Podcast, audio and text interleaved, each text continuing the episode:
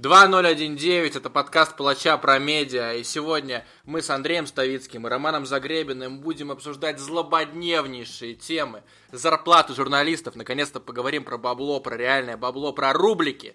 Потом обсудим рейтинг Forbes, как туда попал человек, который зарабатывает 600 сраных долларов в месяц. Еще вспомним покушение на журналистов, разумеется. И, кроме того, упомянем гаджеты, которые нужны каждому медийному деятелю. Самые важные девайсы для всех людей журналистики, рекламы, пиара, ну и так далее. Давайте тогда стартуем с э, журналистских зарплат, потому что я на этой неделе вот просто меня оса в жопу ужалила. Я думаю, ну хочется знать, сколько зарабатывают люди, которые окончили журфак. Именно те, которые отсидели 4 там, или 5 или даже 6 лет на журфаке, протирая штаны, которые стажировались во всяких изданиях, которые записывались на мастер-классы к своим лекторам и благоговенно на них смотрели, я хотел узнать, сколько же они поднимают бабок в месяц. И я провел микроопрос в Твиттере и в Фейсбуке, и, честно говоря, был в шоке. Потому что люди, которые окончили журфак, вот именно отучились полностью, получили корочку, и потом пошли работать по профессии, то есть журналистом, именно текстовиком, или там даже на телек, они зарабатывают что в Москве, что в регионах, но какие-то ужасно смешные деньги. Мне сказали, что в регионах, в личку некоторые писали, 30-40 тысяч рублей, то есть ты на полном э, рабочем дне, на full тайме ты приходишь 5 или 6 раз в редакцию, тебя могут выдернуть вечером, если тема срочная. Ты иногда пашешь и дежуришь в выходные, у тебя там разноплановые какие-то заметки. Хотя какие заметки могут быть разноплановые в унылой русской провинции, где там из зоопарка сбежала какая-нибудь лошадь, это уже событие дня. Ну, короче, можно только пожалеть, потому что 30-40 тысяч это не те суммы, ради которых стоит тратить годы своей жизни на журфаке, где тебе дают совершенно, как мне кажется, теоретические знания.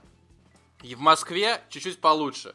Там где-то от 60 все начинается, 70 это вот э, там выпускник журфака на второй, третий год своей работы может поднимать. К 30 годам он дорастет до сотки. Это в издании даже калибра, например, там BBC. Я в шоке был, узнал, что в BBC Лиза Фохт, девочка, которая вошла в рейтинг Esquire 10 лучших молодых журналистов России, она не поднимает 100 тысяч рублей. Как я понимаю, не чистыми, не грязными, у нее не выходит сотка. В Москве известная достаточно тетя, но у нее нет этих денег. И при этом есть пример Саши Митрошиной, которая окончила журфак, кажется, выше, ну или там какие-то медиатехнологии у нее называлось это все, даже, по-моему, она магистратуру там окончила, и сейчас она возможно, главная инстаграм-блогерша в России. У нее там 1,3 или 1,4 миллиона подписчиков. И выручка за счет мастер-классов, вебинаров и рекламы плавает от 3 до 5 лямов рублей в месяц. Но она не работает журналисткой. То есть я вижу здесь два варианта. Не тратить время на журфак и потом работать в медиа, писать какие-то тексты, делать какие-то материалы, какой-то контент. Либо пойти на журналистику, научиться изъясняться на русском языке, и не только на русском, и потом куда-нибудь свалить в блогерство, опять же, там, в пиар, где больше бабла. Но окончить журфак и работать журналистом – это самое тупое, что можно сделать в России. Что вы скажете, коллеги? Ну, я думаю, что вот эта вся журналистская среда, она наполнена людьми, которые считают, что вот есть какая-то миссия у журналиста, что вот он может что-то поменять действительно. И они готовы, наверное, в своей голове променять какие-то эфемерные деньги на воплощение этой идеи. Но что на практике? Во-первых, конечно же, вот эта вся журфаковская тусовка, когда получает какие-то знания в университете, эти знания, они вообще никак не связаны, как мне кажется, с реальным миром. Они где-то там в Советском Союзе. Конечно, в разных университетах по-разному, и, может быть, там в ВШЕ, в МГУ какие-то актуальные вещи будут давать, но то, что я слышал, там половина предметов, ну, просто можно дипломом жопу потом втирать. Э, что касается деятельности журналистской, вот я общался с чуваком с журфака, который прямо сейчас там учится, и он рассказывал, как он работу нашел. Его устроили в муниципальную газету. Муниципальную газету, она получает деньги из муниципального бюджета. Она нужна только для того, чтобы публиковать вот эти все проекты решения муниципальных собраний и какие-то местные новости. Ну, еще она нужна как, как и диплом, как и диплом, чтобы вытирать жопу, правильно, Роман? Естественно, потому что там есть минимальные э, цифры тиражей, которые муниципальная газета должна вытирать, а покупать ее никто не покупает вообще. То есть, ну, какой человек в своем уме будет покупать, блядь, муниципальную газету, чтобы читать, что там какие-то сраные дядьки обсуждали на муниципальном собрании. Э, поэтому эти все тиражи, они где-то там лежат и, естественно, используются как туалетная бумага. То есть это даже не шутка. А вот непосредственно что делал этот чувак? Его отправляли на заседание муниципального собрания. Он сидел там 4 часа, э, стенографировал, как судебный секретарь. Э, потом все это ему нужно было расшифровать, откорректировать. И давалась вот такая вот огромная заметка, где-то тысяч на 30 символов, по поводу того, какие же у нас на повестке дня были вопросы. И никто это не будет читать, никто это не будет вчитывать, никому это не интересно. И он за всю вот эту херню получал, насколько я помню, 15 тысяч рублей в месяц. При этом, когда я его спросил, тебе вообще нравится? Он сказал, да, это же интересно. Ну, это какие-то совершенно в другом мире живущие люди. Да, это вот как в Советском Союзе, как были НИИ, где идейные люди работали, и вот этот Советский Союз, он остался на журфаках, и, видимо, он остался в сознании даже людей, которые не застали СССР, но при этом вот работают за 15 тысяч, выполняя какие-то задания, которые никому вообще не всрались. Это грустно, конечно, чудовищно. Андрей, а как у вас в Пензе обстоит э, вопрос с э, журналистикой, с местными медиа так далее? А, к сожалению или к счастью, с местными нашими медиами я слабо пересекаюсь, но у меня, я сам учился на э, гуманитарном э, факультете и много раз видел журналистов, которые учились, которые потом стали журналистами, пошли куда-то медийщиками, пиарщиками, журналистами, работать с местной газеты на телевидении. А, и да, в основном э, это люди, которые, во-первых, э, большинство все время своего обучения, они ничем не занимались, кроме учения, кроме штудирования конспектов, написания каких-то там домашних заданий по теории журналистики, которая вообще реально никому не нужна. И большинство, они как бы сейчас журналистикой не занимаются. А, у меня а, есть друг, который в свое время, ну, лет 4-5 назад, у него образование не профильное, больше того, он даже не а, доучился до конца на своем э, факультете. Он э, работал в местной газете, но суть этой газеты в том, он получал довольно неплохие деньги для нашего региона, наверное, 15-20, доходил до 30 тысяч в месяц.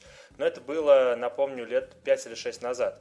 И вот, но суть газеты была а, в том, что в первую очередь это не газета, а в первую очередь это реклама. То есть газета как э, рекламное агентство продавало а, рекламные площади в городе, либо в газете. И вот все эти газетки, их раздавали бесплатно около на остановках, э, в торговых центрах, рассовывали, ходили пенсионеры, рассовывали по почтовым ящикам. И, э, то есть, там, если 10 страниц, допустим, было, 10 разворотов, 8 э, э, наполняла реклама, и 2 заполняли всякая, всякая дичь, там, новость, допустим, там, какой-нибудь пьяный алкаш залез в магазин и убил кассиршу, или там у э, какой-нибудь 80-летней бабульки украли, э, не знаю, ведро с картошкой. Э, вот, и в общении с ним я понял, что вот журналистика в провинции, конечно, представляет довольно печальное зрелище. И второе, что хочется сказать, э, э, многим журналистам, даже не обязательно в провинции, не в провинции, неважно, им кажется, что они э, занимаются каким-то просто невероятным полезным делом, что они мессии, и они будут менять мир, как получат вот это вот а, красную или синюю корочку. Но они на самом деле забывают, что главный смысл нашей работы – развлекать людей и ничего более. Я еще скажу так, что вот Андрей сказал про провинцию. Не знаю, можно ли называть Петербург провинцией, но здесь с журналистикой примерно такая же обстановка, как и в Пензе, и в Сыктывкаре, и в Екатеринбурге, например. Потому что я вот помню, что в 2012 году я сдавал как раз ЕГЭ, и у меня там была литература, указана в списке. Я готовился к ЕГЭ по литературе, потому что в самом крайнем случае я, поступал, э, я собирался поступать на журфак. Я не хотел туда идти, как только узнал, что у меня до жопы баллов по русскому и по английскому, я пошел и отказался от этого ЕГЭ, и в тот же день я зашел на Яндекс и куда-то там еще на HeadHunter, чтобы поискать работу журналистом в Петербурге. Я был в шоке, потому что 2012 год, и средняя зарплата журналиста в Петербурге была 24 тысячи рублей. Ну окей, это было тогда около 800 долларов. Это как если сейчас посчитать, ну, не знаю, 50 тысяч, только в Петербурге сейчас журналисты зарабатывают в основном 40-45, жалуются на жизнь. И вот самое жуткое, что может случиться с русским журналистом, который отучился, у которого нет другого образования, которому уже, допустим, там 35 лет.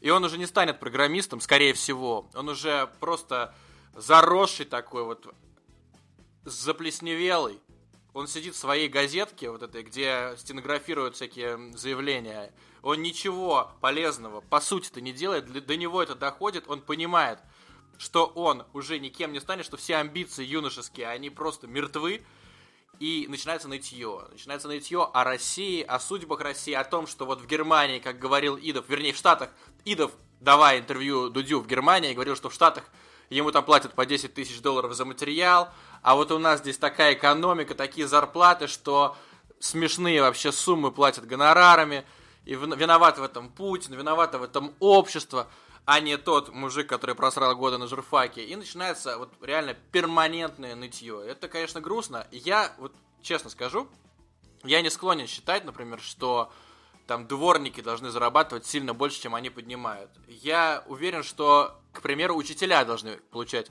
больше, ну и журналисты тоже, потому что как у нас работают медиа, большинство – есть условная газета, у которой есть условный хозяин. Условный хозяин обслуживает чьи-то интересы, плюс размещает рекламу, получает за это, скорее всего, котлеты денег. И, пользуясь состоянием рынка, он платит журналистам какие-то гроши.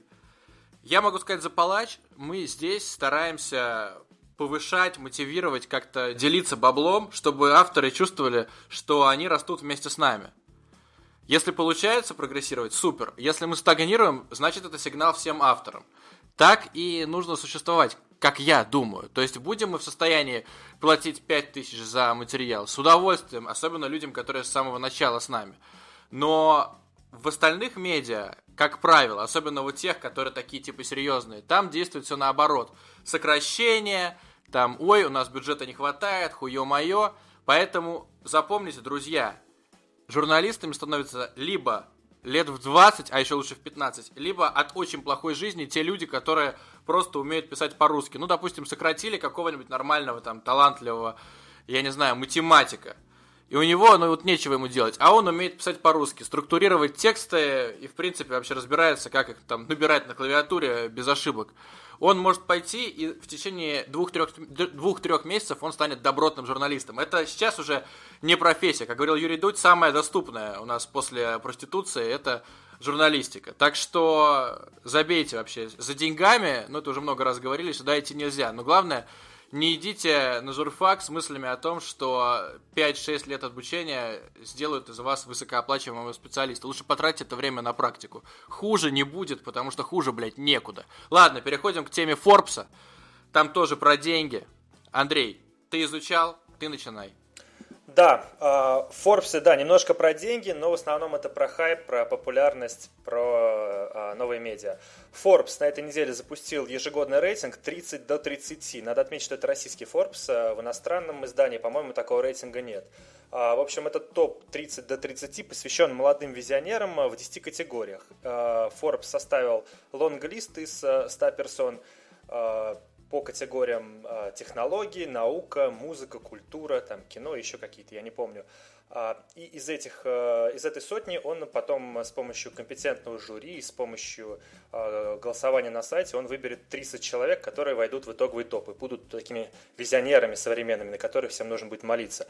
Туда попал наш старый приятель Гриша Пророков, журналист бывшего издания Лукатми, который сейчас уже не существует, блогер, подкастер и Searcher или серчер, не знаю. Для тех, кто пропустил скандал месячной давности, напомню, это когда человек открывает Google, а, соцсети, Twitter, вбивает свое имя, ищет, кто о нем что написал, и при необходимости банит этого пользователя. А, вот такой представитель, в общем, легкого, а, как бы сказать, современного фашизма, диванный диктатор, и носитель то ли имени, то ли клички для волнистого попугайчика. В общем, блогер э, под ником Злой Канадец э, в Твиттере предъявил претензии к Forbes за то, что э, Forbes, как авторитетное, казалось бы, издание, включил Пророкова. И дальше случилось очень смешное. Гриша, видимо, как обычно, занимался венти-серчингом, нашел пост про себя и даже разбанил злого канадца, чтобы ему ответить. А, по мнению Гриши, как он написал этому пользователю, успех нельзя измерить подписчиками, деньгами и кликами, чем обычно как раз-таки занимаются такие издания, как Forbes. А еще наш Гриша назвал систему, по которой измеряется успех индивида гнилой капиталистической схемой. А, но мне вообще интересно, как это родилось в голове Гриши, Например, если вы не знали, наши а, слушатели, подкаст а, Гриша посвящен музыке, фильмам, комиксам, ну и прочей такой поп-культурной лабуде. Успех, а, который как раз-таки измеряется в современном обществе зрителями, заработанными деньгами и кликами, как выражается сам Пророков. Человек, у которого в био-твиттере написано 24 на 7 «Сакинг капитализм сдик» в любой системе, кроме капиталистической, мне кажется, занимался бы не записью подкастов, а уборкой снега или, я не знаю, выпасом овец и коров. А, признаюсь, что вот из сотни молодых визионеров, которые, по мнению Forbes, я должен дать лицо, я узнал от силы а, человек 10-15. Интересно, вот сколько вы узнали. Кроме великолепного Гриши, а, вот Forbes включил в рейтинг нашу старую подругу Ники, Нику Вудвуд, которая ака Никсель Пиксель, назвав ее отчаянной популяризатором феминизма. Причем Forbes сначала написал, что курируемая повестка Ники регулярно взрывает информационное пространство, цитата, слоганами об игле мужского одобрения. Видимо, автор спутал Нику с Залиной Маршинколовой, ну и что, по-моему, является вообще ярчайшим показателем качества этого рейтинга. Мне интересно, что произойдет, если Forbes не включит Нику или Гришу в итоговый рейтинг 30 э, визионеров. Ну тогда, наверное, наши вот любимые обитатели мыльного пузыря, их э, десятки тысяч подписчиков жутко обидятся, пойдут войной на Forbes и сменят издателя. Мне кажется, это допустить нельзя. Что вы думаете, коллеги? Давайте начну я, потому что у меня просто уже разрывается аорта буквально, хочется высказаться. Я проверял сайт Forbes незадолго до записи нашего подкаста. И я, честно скажу, охуел. Друзья из Forbes, вот если вы внезапно нас слушаете, если вы подписаны на нашу RSS-ленту, если вы найдете нас в iTunes, вы что, блядь, совсем дауны, что ли? Я захожу на каждую, сука, страницу, и там каждый раз вылезает ваш ебучий поп-ап. А подпишитесь на важные новости на каждой ебаной странице. Прямо, блядь, по центру. Вы что, совсем, блядь, не понимаете, в каком году живете? Ну, не 2003 же уже на дворе, но все знают про Forbes, про ваши сраные срочные новости. Какая там срочная новость, что Гришка толстожопый пророков залез в ваш рейтинг? Ну, это цирк. Андрей не упомянул, что Гриша своим подкастом поднимает на Патреоне, внимание, 600, 600 баксов в месяц, не 600 тысяч не 600 тысяч даже рублей, а 600 долларов в месяц. Как написал злой канадец, это зарплата уборщицы. Ну, видимо, в Москве потому что в Питере и в регионах уборщицы все-таки поменьше поднимают. А я, когда увидел этот рейтинг, я просто порадовался, во-первых, за Таню Мингалимову, ну, потому что она такие ачивки очень ценит. Прям очень. Она не тщеславная, но ей это важно. И в то же время я лишний раз убедился, что мы в свое время хотели запускать рейтинг медиа-менеджеров, потому что у секретной фирмы вышел рейтинг медиа-менеджеров, и там, например, топовую категорию получил Николай Левский, человек, который развалил журнал Computer Build, и который просто бездарь, ну откровенно, я уже про него говорил, это совершеннейший бич, но секрет фирмы ему присудил рейтинг, кажется, категории А или ААА, короче, максимальный. И я это вижу и думаю, блядь, ну подумайте головой своей. Ну как так можно? Ну что же, вы совсем что ли тупые? Сделаем свой рейтинг. И я размышлял, кого бы я туда включил, и потом понял, что я тоже в пузыре. Что Роман тоже в пузыре, что нас слишком мало, что выборка слишком крошечная. И мы отказались от этой идеи, решили, а нахуй, не будем делать, не будем позориться, потому что кого-нибудь мы туда включить забудем, достойного человека, и получится epic fail. Epic fail выражение с 2010 года, как вы помните.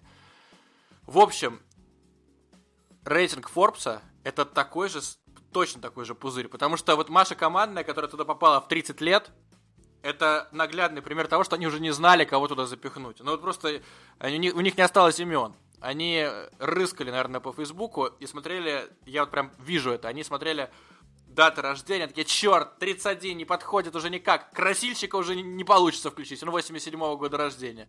А, командная, 88-го, Е30, блин, она же до 30. Ай, ладно, покер, 30, и до 30 включительно. Все супер. Вот. Так что всерьез воспринимать это нельзя, но смешно, конечно, что Иван Сурвилла в 19 лет попал и в Esquire, и в Forbes. Аплодисменты Ивану. Потому что настолько тщательно полировать жопы медиа-менеджеров, чтобы засветиться в двух таких заметных пока что русских изданиях, это очень талантливо. Ваня, ты красавчик, но теперь уже пора заниматься чем-то более массовым, созидательным и разнообразным, а не только носить маски Путина и спрашивать у медиа-менеджеров, какую последнюю книгу они прочитали. Давайте, друзья. Роман Львович. Вот э, у меня вопросы к рейтингу возникли сразу по нескольким факторам. Во-первых, очень странные категории. Вот, например, есть э, категория музыка и кино и категория искусства. При этом режиссеры есть в искусстве и режиссеры есть в музыке и кино. Э, почему эти две категории раздельно сделали, не очень понятно. Может быть, не хватило места в одной категории, они сделали дополнительную. Что, блядь, за категория социальные практики? Это вообще о чем? Я когда захожу, я вижу там Нику Водвуд, и у меня сразу такое впечатление, что эта категория только и сделана, чтобы туда запихать Нику Водвуд и каких-то еще 8 бичей. Ну ладно, еще Надежду Толоконникову я знаю. Но кто остальные люди, ну, они занимаются какой-то там, то ли благотворительностью, то ли еще какой-то херней. А что тогда там забыла Ниководу? То есть это просто категория с таким... Вот что в остальные не влезло, мы напихали. А, в-третьих, реально заслуживающие место в каких-то рейтингах люди перемешаны с биомусором. Потому что вот на месте Тани Мингалимовой и Данила Трифонова я бы не гордился, что я в одном рейтинге с, блядь, Гришей Пророковой и Никсель Пиксель. Почему нельзя было их отранжировать как-нибудь? Или э, сделать отдельный рейтинг для тех, кто типа резонансный, и для тех, кто типа этого заслуживает? Их же туда отберут. То есть, как бы Таня может попасть в элиту, а Гриша останется там во второй лиге где-то тусоваться и чесать бороду и говорить, сука, я опять пососал член капитализма. Ну вот только увидишь, в этих 30 будет Никсель, Пиксель и Пророков, а не будет реально того заслуживающих людей. Короче, это очень грустный рейтинг, и видно, что некоторые категории заполнялись просто на отъебись. Заходим в спорт, видим, что э, там написано спорт и киберспорт. И, конечно же, они туда запихали киберспортсмена. Э, запихали Рамзеса 666. Ну, Рамзеса. Непонятно, почему именно его, потому что есть команда Virtus.pro, и там каждый этого заслуживает. Например, есть Соло, которому тоже до 30, он капитан этой команды, он выиграл больше, он, у него заработок больше. Почему запихали Рамзеса, непонятно. У него как достижение написано что-то, то, что он подписал контракт с Head Shoulders. Ну, а Соло, например, два Мерседеса выиграл, ну и что? Э, Алина Загитова. Почему Алина Загитова, а не Медведева? Да, Алина, может, выиграла больше медалей, но Медведева явно как фигура, как социальное явление, она намного значимее. Она миллионы рубит, когда приезжает на туры там, в Японию и ей миллионы мишек кидает. Ну, не знаю. Не, ну, у Загитовой тоже фанбаза, фанбаза бешеная. Там еще Хабиб Нурмагомедов. А, а, Несравнимая совершенно А есть Хабиб Нурмагомедов? Кажется, был. Он, да? на, он на первом месте, это самое главное. Это еще один человек, который, который опаньки, 30 лет, 30 лет включаем, нормально. Вот, потому что сейчас-то ему в 2019 уже 31 исполнится. Я не понимаю, вот совершенно, если вы считаете до 30, так и считаете 29 лет, все, граница верхняя. В 30 лет это уже не солидно выглядит, но это странно. Как мне кажется так. Опять же, категории управления, бизнес и инвестиций. И перемешаны. Нет никакой э, нормальной группировки людей по этим категориям. Короче, э, жюри, которое составляло этот рейтинг, просто идите нахуй. Ну, если вы беретесь за составление рейтинга по каким-то категориям, ну, делайте хотя бы нормально а не так. Забавно, что когда мы записывали подкаст и там упоминали sports.ru, я не выдержал и сказал, идите нахуй sports.ru. И мне потом ребята оттуда выговаривали, типа, ну что так бесталанно, ну что так топорно, ну зачем ты нахуй посылаешь? Можно что-то сказать нормальное. Но здесь я Романа полностью поддерживаю. Он спокойно послал нахуй Forbes и всех, кто выбирает там э, людей для своих рейтингов. А я посылаю нахуй Forbes, потому что просто противно, друзья, заходить на ваш сайт, сделайте с ним что-нибудь. Не знаю, добавьте баннеров, пусть пусть он хотя бы подлагивает, но не надо мне на каждой странице предлагать ваши сраные срочные новости. Я заебался нажимать на крестик. Я думаю, что на этом Форбсе можно сворачивать. И если у Андрея нет никаких ремарок к нашим репликам. Ремарок нет, давайте поедем дальше. Дальше у нас тогда великая тема. Какие гаджеты нужно покупать журналисту? Вообще есть все равно такой стереотип, что вот у современного актуального чувака должен быть MacBook и должен быть iPhone. Э, и мне кажется, что, в принципе, особо заебываться дальше не стоит. Потому что для большинства людей это действительно самый адекватный вариант. Вы готовы поспорить? Я готов поспорить. Абсолютно точно. Потому что я сам пользуюсь макбуком, айфоном, если честно, больше ничем. Но я и не журналист. А трушные журналисты, они как минимум, как минимум, у них есть телефон на андроиде специальный, чтобы, например, записывать видео, записывать э, там войсы чьи-то, записывать интервью, не ходить с диктофоном. Короче, там хранится вся рабочая информация. Плюс э, у них, как правило, бывает еще физи... А почему на iPhone нельзя записывать? диктофон? А расскажу, расскажу, почему на iPhone. Потому что они постоянно говорят, что у них на iPhone, там, допустим, нельзя записывать разговоры с человеком по телефону. Ну, на iPhone заблокирована эта функция. Ты не можешь позвонить и записать. На андроиде можно. Вплоть до последней версии. Ну, не на всех, не... и скоро уже почти не Скоро, скоро будет нельзя, но если у тебя старый Android, и ты его не обновляешь, то можно. Но это точно. У меня в свое время когда еще работал и мог называть себя... На Xperia за Ультра Сергей Шнуров записывал разговор. Да, да, да. Вот когда работал на Матч ТВ, вернее, в программе «Культура», я принес Сергею Шнурову Sony Xperia Z Ultra, он по ней поговорил. Фиолетовую. Да, фиолетовую. У нас остались войсы всех звонков. И с того конца, и то, что говорил Шнуров, мы дали просто в телевизор, а если бы был только iPhone, не получилось бы.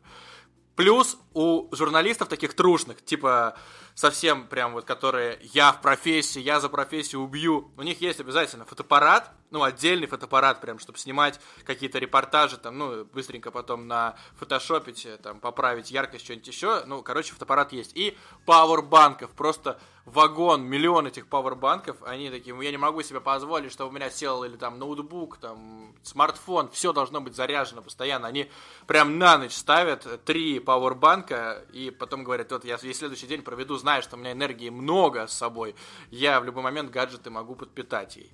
Но вот я скажу за себя, э, я смотрел недавно сериал, который называется «Живой». Э, в главной роли там Кирилл Кяро, он играет журналиста. И начинается сериал с того, что журналист фоткает на какой-то Canon, как э, один из там чиновников города, не очень большого, какого-то провинциального, наркоту то ли покупает, то ли продает, я уже забыл. И он сфоткал, чиновник запалил, Журналиста догнали, фотоаппарат, фотоаппарат отобрали, карту памяти сломали. Все, нет фотографий больше, нет пруфов. А если бы он фоткал на iPhone, все улетело бы сразу же в облако.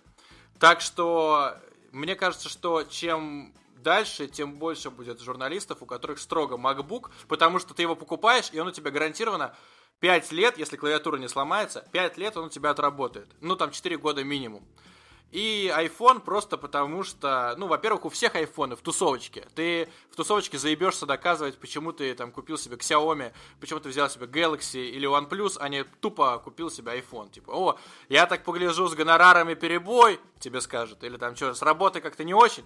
Это же очень мерзкая комьюнити, где все тщеславные и по айфонам судят, как у тебя идут дела. Поэтому чаще всего журналисты из конформистских побуждений вынуждены покупать себе гаджеты Apple, MacBook, iPhone, все, значит, ты в порядке. И, в принципе, мне вот с 2014 года такого тандема было более-менее достаточно. Иногда Android, Android смартфоны появлялись, ну, как вторые там дополнительные вспомогательные гаджеты. Андрей, чем пользуешься ты? Ты ближе всех к журналистике из нас, несмотря на то, что ты тоже работаешь с дивана. А, я пользуюсь тоже связкой MacBook и iPhone, и я считаю, что MacBook, во-первых, потому что это удобно, потому что долго держит зарядку, например, от э, лайтовой модели. А, типа Эйра, например. А, но у меня единственный совет будущим журналистам, если нас сейчас слушают, или уже работающим журналистам, или тем, кто работает с текстом, лучше всего берите модели Эйры, потому что они легче, а вам все-таки мотаться с ними по всяким пресс-конференциям, пресс-турам, не дай бог, и всяким таким событиям. А, и iPhone, конечно, нужен потому, во-первых, учитесь писать текст на телефоне со, с клавиатуры с маленькой, потому что это может пригодиться а, во многих ситуациях жизненных. Например, когда вы в дороге и там ноутбук уже разрядился. А во-вторых, нужно видеть, как... И, да. прости, пожалуйста, прости, и перебью. Вот, да, в айфоне, э, по сравнению с андроидом, объективно удобнее клавиатура, даже штатная, и заметки гениальные, куда приятно писать не в быстрый сраный, блядь, блокнот, гребаного андроида, а в аккуратнейшие заметки. Андрей, извини, что перебил. Да, ничего страшного. И во-вторых, э, на айфоне нужно смотреть, как если вы пишете для какого-то сетевого издания, скорее всего, так оно и есть, или блога, нужно смотреть, как контент выглядит не на экране вашего э, прекрасного, а на экране айфона, потому что львиная доля, там, три четверти или даже больше пользователей будет э, заходить с смартфона или на, на крайняк с планшета. Еще одна ремарка к программе замет, заметки, э, штатная программа на iOS, на macOS и на других э, яблочных системах. Это гениальная действительно программа. А, я э, очень часто в сети попадаются подборки, где журналисты и всякие редакторы, они рассказывают, вот я, например, пользуюсь такой программой, второй, я пользуюсь другой, третьим, я там пользуюсь какими-то, я не знаю, какой-нибудь платной программой, очень навороченной, с какой-то там расширенной разметкой. Я действительно не понимаю все эти споры, зачем э, изобретать велосипед, когда есть приложение заметки, где можно и табличку сделать, и там текст выделить, и, подчеркнуть, и, я не знаю, там вставить ссылки и картинки. И что самое важное, ты печатаешь на телефоне, потом его закрываешь, открываешь ноутбук, и у тебя весь этот текст, он сохраняется, синхронизируется через облачко и передается. И ты продолжаешь писать э, текст на, уже на э, клавиатуре, на нормальной, на физической, ну или наоборот. А я вот, кстати, не согласен про приложение заметки, потому что мне оно очень не нравится лично. И мне не нравится не только вот этот фон отвратительный под бумагу, который вроде в последней версии сделали менее противным, но он все равно такой с текстурой. А, но и, например, то, что нельзя маркдауном писать. И да, я знаю, вы там все ненавидите маркдаун, но это на самом деле очень удобно. А, кроме того, приложения альтернативные, они намного лучше. Вот э, для заметок можно использовать бесплатное приложение BR. Там точно так же есть синхронизация, но там есть темы, там есть Markdown, там вставляются нормальные картинки и есть нормальный копипаст, потому что из заметок ты делаешь Ctrl-C, Ctrl-V, оно вставляется с какими-то гребаными энтерами и не очень хорошо. А, и есть специальные приложения для написания текстов. Вот, например, редактор Ulis, который все хвалят. Он, кстати, есть только на Mac, и все вот эти приложения для написания текстов, это по-моему, одна из главных причин именно пользоваться Macintosh. Ну так вот, в чем фишка Улис. А, оно позволяет очень грамотно структурировать все свои тексты, то есть там можно каждому тексту назначить хэштег, потом его очень быстро находить, на него ссылаться, и главное, можно сразу заливать прямо из редактора тексты на сайт со всей версткой, с картинками и всеми такими приколами. Ну, в общем, это удобно. Да, нужно менять немножко свои привычки, но я считаю, что стороннее приложение — это заебись. Э, что касается гаджетов, я хотел дополнить тоже. Э, почему я думаю, что называть какие-то гаджеты обязательными или необязательными, это такая себе идея. Потому что, ну, никогда наличие или отсутствие какого-то девайса, оно не должно становиться препятствием к тому, чтобы что-то написать. Написать можно, как мы уже определились, даже с телефона заметок. А я знаю чуваков, которые, когда услышат, что вот гаджету нужен фотоаппарат, они, блядь, пока фотоаппарат не купят, не начнут никогда ничего делать. И таких отговоров может быть очень много. А всегда можно найти, как выкрутиться, даже с тем, что у тебя есть. Даже если у тебя сраный ноутбук на Windows и гребаный Android, работать можно. Это просто будет менее удобно. И самый удобный сетап — это, конечно же, связка iPhone и MacBook за счет синхронизации, за счет приложения, за счет того, что у всей тусовки э, Apple продукты — так что думаю, что с этим мы разрешились. Какая следующая тема? Я думаю, хайп на смерти. Андрей, готовился? Да, давайте я начну. А, если кто не знает, на этой неделе газета «Ру» Вообще для газеты «Ру» на этой неделе было, наверное, раздолье. Умерло сразу два таких а, важных а, человека, известных. Это Алексей Балдаков, актер, и режиссер Георгий Данелия. А, и а, Данели и Булдакова газета «Ру» посвятила сразу же в сумме около 40 материалов, новостей разных от той новости, что они скончались, да, начинает этой новости, и заканчивает той новостью, что какие они оставили завещания, что говорили в последний момент, что о них высказались там их вдовы, родственники и все прочее. А, но это все самое... Как они умерли. Как они умерли, конечно, да. Что о них говорили враги, что о них говорили друзья, что о них говорили случайные люди, известные люди, ну и так далее. Можно фантазировать до бесконечности. И что самое э, смешное, газета РУ выпустила онлайн. Умерла звезда. Особенности национальной охоты. Онлайн. По-моему, в этом, на данный момент э, эту заметку уже потерли, э, но скриншоты остались. Мне больше всего интересно, хочется подойти и спросить у людей, кто это придумал. Какой может быть онлайн у человека, у, по-моему, ему у Булдакова было 68 лет. Он уже э, сбитый летчик. Он был известен э, в, нач... в конце 90-х, начале нулевых. Сейчас он вообще абсолютный no-name э, в современной как бы медиаполе какие могут быть онлайны. Онлайны могут быть, когда там, не знаю, падает самолет, или случается теракт, или происходит финал чемпионата мира. Но по сбитому летчику, по никому уже неинтересному, неинтересной звезде, мне кажется, это вообще очень глупо. А, и оказывается, я посмотрел, у газеты РУ есть свой Яндекс.Зен, который способствует распространению вот этой дичи. У канала почти 40 тысяч подписчиков, и, наверное, Яндекс спихает их посты в ленту почти каждого пользователя. А, Еще я нашел в Фейсбуке интересный пост.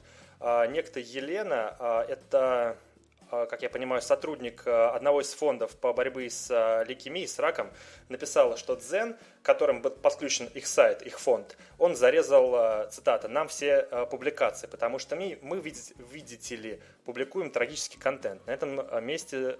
Кончили... Там, их, там их уже добавили. Да-да-да, там, там потом был скандал, их разбанили. Мне вот больше всего интересно, ну как бы у фонда Елен, наверное, трагический контент, а заголовки газеты РУ в духе «Стресс, сепсис и диабет. Врачи раскрыли тайны смерти Началовой» или там, например, «Кандидатам пустили кровь на Украине». Последняя новость связана с тем, что э, два э, украинских кандидата в президенты просто сдали кровь э, перед дебатами. Вот, они э, выпустили такой кликбетный заголовок.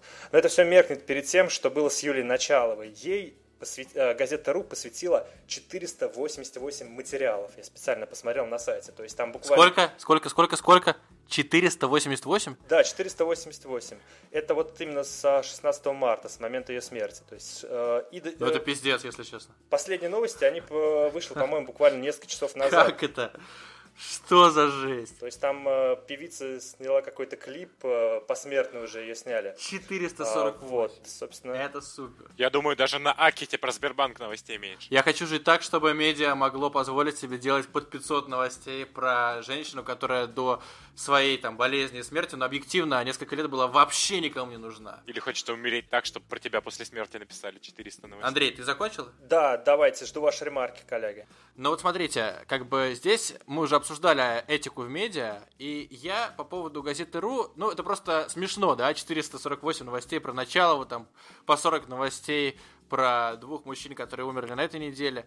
Это явно перебор, но если ресурсы есть, если трафик можно добывать такими способами, то в принципе почему бы и нет. Я бы к этому относился, как знаете, ну допустим, на кладбище есть могильщики, и они опускают мертвое тело в землю. И им можно сказать, вы что, охренели что ли? Зачем вы под землю человека складываете? Ну, ну никому не придет в голову просто такие предъявы кидать, потому что это их работа. Здесь работа быть такими вот падальщиками, быть именно стервятниками. Умер человек, и над его трупом вьешься и собираешь трафик. Я скажу за себя, но мне нечего, в принципе, стесняться, мне нечего скрывать. Я сидел в барбершопе, тот момент, когда, наверное, и скончалась, когда остановилось сердце Юлии Началовой. И меня достригли, я достаю смартфон, вижу уведомления и вижу предложение написать сразу же некролог, написать новость. И я про себя подумал, не бедная девочка, как жалко, что она там последние недели провела в коме диабетической или какой-то там еще, как жалко, что у нее дочка осталась сиротой, как печально, что у нее лично жизнь не наладилась, что она там под конец своей жизни уже была вынуждена в Инстаграме ставить рекламу, лишь бы за то, чтобы ее дочке бесплатно провели день рождения в каком-то ресторане. Она не могла себе позволить платить менеджеру, она цеплялась за любые появления, там, мелькания на федеральном телевидении. Я не думал, что мне ее жалко. Я в голове калькулировал, что нужно написать, сколько мы соберем, какой будет заголовок, как его надо оформить в дзен, чтобы нас не зарезали за трагический контент. Я уже представлял, кто и как сверстает, какие будут картинки, там, сколько мы реально на этом соберем и поставим ли мы в топ. Все эти мысли у меня промелькнули в голове, ну, секунд за, наверное, 10. И это, с одной стороны, профессиональная деформация, а с другой стороны, это просто я бы сказал про себя очень нескромно, что это голый профессионализм, потому что ты уже рационально рассматриваешь новость в контексте того, что ты можешь с этого поиметь. Трафик, потом какие-то дополнительные подписчики, комментарии, там новую какую-то аудиторию, потому что попса очень хорошо привлекает аудиторию, то есть она, допустим, читает, какая-нибудь э, пенсионерка читает новость про Началова, попадает на текст про Иванушек Интернешнл, дальше залипает в тексте про лучшие песни 90-х или нулевых, и опаньки, она наша подписчица в Дзене, она наша постоянная читательница.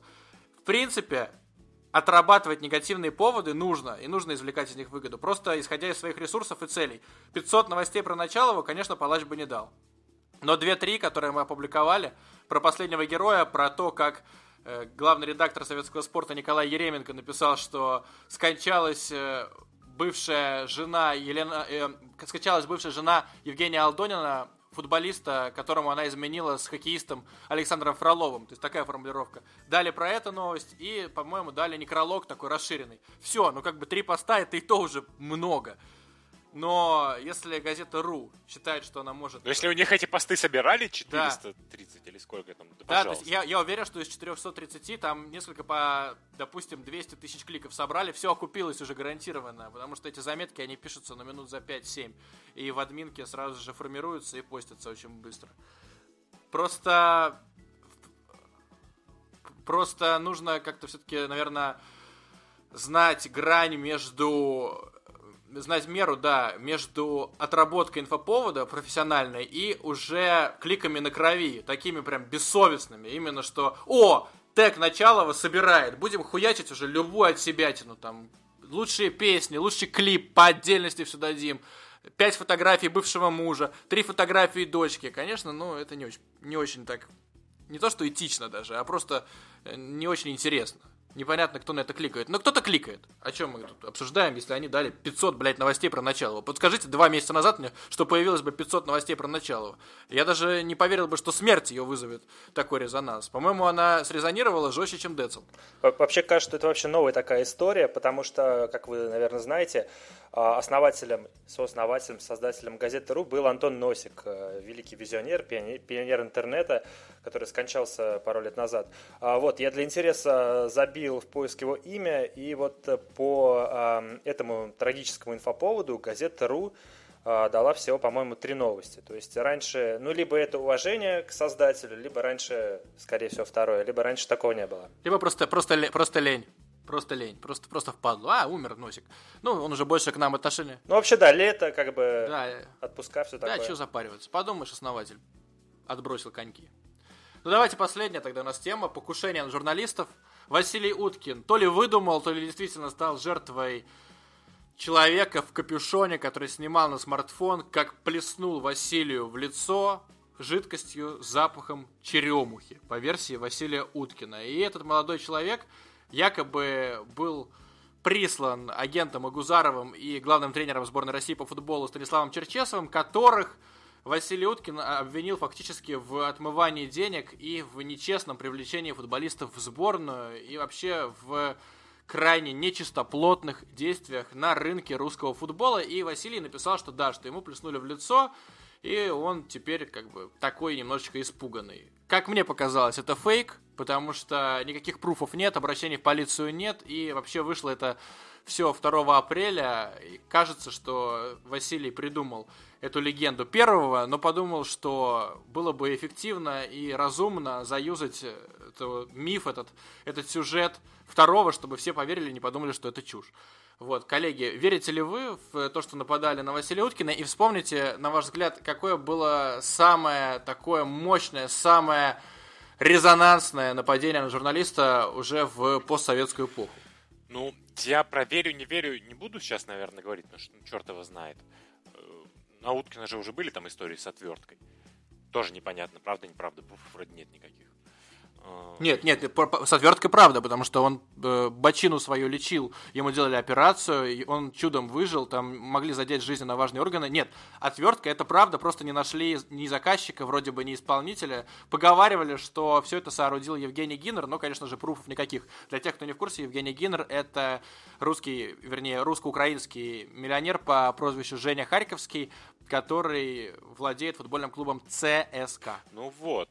И мне кажется, нужно э, провести такую грань между покушениями настоящими и какими-то такими акциями. Потому что эти акции, они в последнее время стали очень популярны. Там Венедиктову в лицо плескают виски, Навальному зеленку, Уткину какую-то херню с черемухой. И тут... Варламову тоже зеленку, по-моему. Да. да? И не, вот в таких акциях, на самом деле, никакой угрозы человеку наверное, все-таки нет. Там Навальный, ладно, ездил свой глаз лечить, оставим это за скобками. Но э, тут цель привлечь внимание, а не сделать какую-то угрозу жизни человеку. А вот когда журналиста хотят устранить, вся история всегда развивается немножко иначе. Ну, мы можем вспомнить, как побили Олега Кашина. Это, конечно, очень резонансная история. Несомненно, самое резонансное убийство это Анны Политковской. А ее в лифте, по-моему, загасили, да? В 2006 году. Да, в собственном подъезде, в день рождения Рамзана Ахматыча. Угу. И убийств таких у нас было довольно много, но, к счастью, в последнее время именно убийств стало меньше, но больше стало вот таких вот акций. Тенденция, наверное, поприятнее для журналистов, то есть за свою жизнь поводов опасаться поменьше стало. А, Уткин вообще, мне кажется, не является такой фигурой, которую выгодно устранять, потому что слишком много шума, слишком много жира вытечет. Из... Слишком, многие, много, слишком большой гроб еще. Если Уткина замочить за какую-то гадость, которую он скажет, эта гадость, она... Она станет вечной. Она станет вечной. Просто... Вечной. Да. да. Да, если честно, мне сложно сказать, как бы это фейк или не фейк. Но вообще, э, чисто вот так в сухом остатке, Уткин в итоге э, не подтвердил, что он как-то пострадал, нет медицинской справки вот этом попадании какого-то там вещества в глаза. Нет, самое главное, заявление в полицию. Он, наверное, понимает, что так-то, конечно, выглядит как-то со стороны немножко странно, почему-то не, не подал заявление. А с другой стороны, если он его подаст, то это уже такое дело уголовное. Это клевета, если он подаст на какого-то человека, который якобы ему в лицо брызнул. А, и вот, э, если этого не было, если этого не было. Если было, то, конечно, это не клевета. Да, если этого не было, естественно. Да, и вот еще мне а, понравилась а, реплика была в Твиттере, а, что Вася в этот раз максимально топорно отрабатывает заказуху даже для своего уровня. И в эту реплику ответил гениальный Ваня Котяш, он написал, что Василий журналист, журналист. Работа журналиста какая? Обслуживать интересы работодателя. Кто считает, что это не так, тот ездит на работу на розовом пони. Еще хочу свою реплику закончить воспоминанием. А, вот на моей памяти такое а, нелетальное нападение на журналиста мне вот вспоминается, когда журналистку «Эхо Москвы» Юлию Латынину облили фекалиями прямо на выходе с ее места работы, где-то на Арбате. И я помню, что, по-моему, до сих пор э, не разобрались, кто это, кто, это, кто это совершил, этот поступок. Хотя там снимали на видео, видео в интернете появилось. Как бы сомневаться, что это были какашки посреди белого дня, а, не приходится. А, но, как я помню, за нее тогда вступились не только так называемая либеральная тусовка и журналисты, но и такие люди, как, э, например, Арам Ашотович. Э, то есть все понимали, что это напасть на человека, облить его говном э, в центре города мог только какой-то там придурок, без, э, возможно, без какой-то там э, явной цели навредить. И, возможно, это не связано вообще никак с его работой этого журналиста. Давайте напоследок вопрос каждому из вас. Я его задам, я сначала на него отвечу, а потом уже вы давайте. Смотрите, согласились бы вы ради звездности, ради поднятия монетизации на то, чтобы потерять палец, например, как Олег Кашин, или поиметь, вернее, заиметь, вернее, стать обладателем шрама на шее, как Татьяна Фельгенгауэр, которую порезали прямо в студии «Эхо Москвы». Потому что, ну давайте честно, Олег Кашин до избиения, Олег Кашин после, это по своему масштабу, по аудитории два разных человека. Олег Кашин, по-моему, еще года 3-4 спустя, э, спустя тот день, как э, его отмудохали арматуринами, и как он потерял палец, он начинал чуть ли не каждый свой материал, чуть ли не каждую колонку с того, что вот, а вот когда меня избили, а знаете, вот когда меня избили, а помните, может быть, когда меня избили, и вот он на этом себе, по сути, сделал имя и сейчас живет в Лондоне, платит огромные налоги, но все равно ему хватает денег, чтобы, например, сотку выбрасывать на сигареты, сотку тысяч рублей в месяц. На сиге может себе позволить человек.